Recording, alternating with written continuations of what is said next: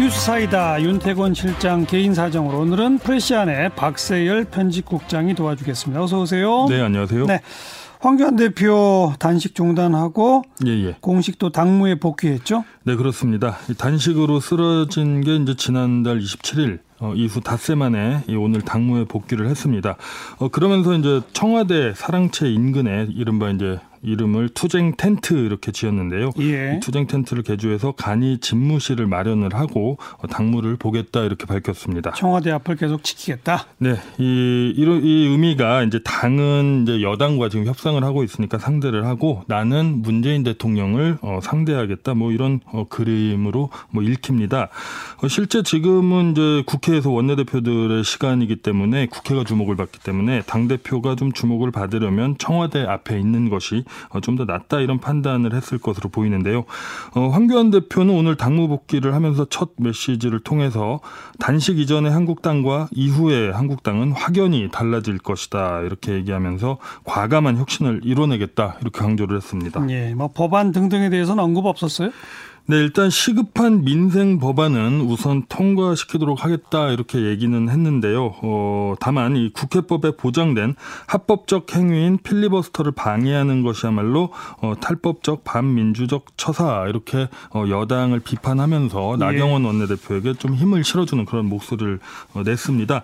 어, 또 보수 통합 그리고 한국당 쇄신 이런 얘기들도 오늘 좀 했었죠. 뭐 그런 그 정치적 메시지를 좀 정리해 봅시다. 네, 일단 내부 그리고 외부 외부를 향한 메시지 두 개로 볼 수가 있을 것 같아요. 어, 먼저 이 외부, 즉 여당을 향해서는 어, 투쟁을 계속하겠다 어, 이렇게 보이고요. 어, 황 대표가 이렇게 얘기를 했습니다. 제가 단식을 시작할 때 목표 세 가지 중에 지소미아는 연장됐다. 그러나 공수처법 어, 그리고 연동형 비례대표제 선거법에 대한 여권의 어, 밀어붙이기는 아직 진행 중이다. 대한민국을 지키기, 자유민주주의 수호를 위해서 양대학법을 반드시 막아내야 한다. 이렇게 의지를 보였습니다. 예. 어, 또이 황 대표가 단식을 하던 중에 또 추가된 현안들이 있지 않습니까? 예, 유재수 전 부, 부산시 정무부시장 이 어, 비리 의혹 그리고 예. 어, 김기현 전 울산시장 하명 수사 의혹 또 음. 여기다가 우리들 우리들 병원 뭐 대출 외압 이런 의혹까지 해서 이제 한국당이 이걸 3대 게이트 의혹으로 규정을 했는데요. 어, 이 문제를 이제 한국당은 공수처와 연결을 시켰습니다. 어, 즉, 어, 이 3대 게이트를 검찰이 수사를 하고 있는데 수사를 방해하려고, 못하게 음. 하려고 어, 공수처를 어, 여권이 이렇게 무리하게 감행하고 있다, 이렇게 주장을 했습니다. 네. 그게 이제 외부를 향한 강공 모드이고 네, 그렇습니다. 내부를 향해서는 뭐라 그랬어요? 이 내부를 향해서는 쇄신 그리고 아까 언급한 그 보수 통합 뭐 이 얘기 키워드를 내놨는데요. 어, 당 쇄신과 통합을 이루겠다는 약속을 반드시 지키겠다 이렇게 밝혔습니다. 어, 이 변화와 개혁을 막으려던 세력을 이겨내겠다라고 하면서 필요하다면은 읍참마속도 하겠다 이렇게 밝혔습니다. 네. 어, 사실 이 부분이 좀 중요한 것 같은데요. 읍참마속 어, 즉, 좀 인적 청산을 좀, 어, 상기시키는 그런 발언이지 않습니까? 어, 환 대표가 이 단식을 통해서 이 당내에서 리더십이 좀 흔들리다가 이 강화를 한 것은 사실입니다. 어, 이걸 바탕으로 정부 여당과 각을 세우는 것도 뭐 가치 평가는 별개로 계속, 어, 정해진 수순으로 이제 황 대표가 어, 대여 투쟁을 밀고 나가는 것이죠. 예. 어, 이 어찌 보면은 보수 진영에서 봤을 때는 더 중요한 게 한국당의 쇄신 그리고 이 보수 통합 이런 부분이거든요.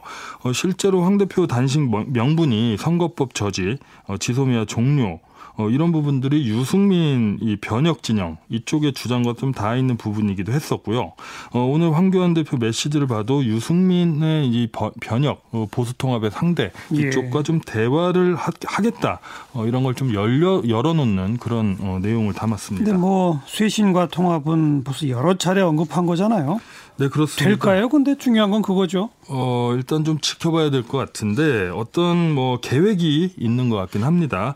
일단 황 대표가 이 발언을 한 이후에 이 박맹우 사무총장을 비롯해 어, 한국당 당직을 맡고 있는 국회의원 24명 그리고 원외 당직자 11명 어, 총 35명이 당직 사표를 어, 일괄 제출했다고 이렇게 밝혔습니다. 예, 예. 어, 황 대표와 교감이 있었느냐고 묻는 말에는 아침에 전화 보고를 해서 어, 이렇게 하게 하겠다고 했더니 황 대표도 이 당직 사퇴에 반대를 하지 않았다. 어, 이렇게 언급을 했으니까 교감이 있다는 그런 얘기겠죠. 예. 어, 다만 이 임명직 당직자들 이, 이 당직자들은 말 그대로 당의 보직을 맡고 있는 사람들인데 이 사표 제출이 내년 총선에 이 국회의원직을 어, 불출마를 하느냐 이런 질문에는 어, 일단은 전혀 관계가 없다 이렇게 선을 그었습니다. 네, 뭐 일괄 사표 네네. 뭐 많이 보던 그림 아니에요, 사실? 네 그렇습니다. 이게 당직이라는 게 어차피 황교안 대표가 임명을 하는 그런 그러니까요. 자리입니다. 그러니까 당직 사퇴를 해도 어 당직에다가 이제 황 대표가 다시 재신임하면 되는 거죠. 재신임을 할 수도 예. 있고 다른 어 황교안 대표 주로 이제 측근들이나 이런 사람들을 임명을 하면 되는 것이거든요.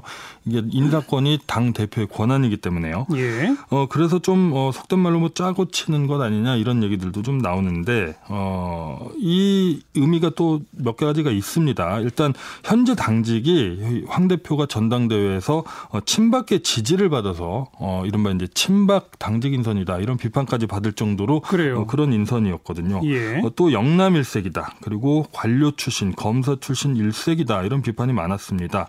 이번 당직 쇄신이 이 그에 대해서 좀 변화를 주느냐, 뭐 예를 들어 어, 젊은 층을 좀 어, 당직에 임명을 한다든지 예. 뭐 이런 모습, 모양새를 갖출 수 있느냐 이런 걸 보면은 황 대표가 말한 읍참마속이란 단어의 진정성 여부를 알 수가 있을 것 같고요. 또 이 보수 통합 얘기를 했는데 보수 통합을 위해서는 당직의 친박 강경파들이 굉장히 음. 많이 포진을 했는데 이런 분들을 좀 이선으로 후퇴를 시키느냐 이런 메시지를 또 어, 통합 상대편인 뭐 유승민 변혁 진영이라든지 이런 데 줄 수 있는지 여부를 또 예. 알 수가 있는데 그래서 앞으로 이 당직을 어떻게 하느냐 이걸 좀 주목해서 봐야 될 것 같습니다. 예. 당직 일단 일괄 사퇴까지 이루어졌고 네. 황 대표의 다음 카드가 뭔지 주목해야 되겠네요. 예, 또 네. 하나 주목해봐야 될게 네. 하나가 있는데요.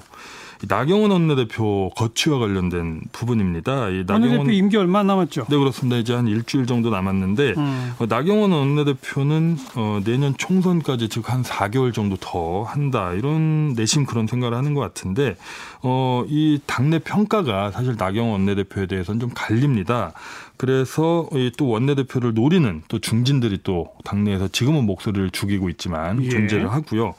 어, 그래서 황 대표가 새로 당직을 개편하고 당 쇄신에 나섰을 때 이 쇄신 분위기를 어느 정도까지 가져가는 다, 가져가느냐, 어, 여기에 따라서 나경원 원내대표에 대한 재신임이냐 혹은 어, 총선을 앞둔 이 이 간판 교체론 이런 것들을 어, 또 황 대표가 밀어붙이느냐 예. 이런 점을 살펴보는 것도 어, 앞으로 한국당 이 분위기의 관전 포인트라고 할수 여, 있겠습니다. 원내대표는 여야 협상도 지금 아주 긴박한 상황인데 참 안팎으로 복잡하네요. 네 그렇습니다. 수고하셨습니다. 네 감사합니다. 프레시안 박세열 편집국장이었어요.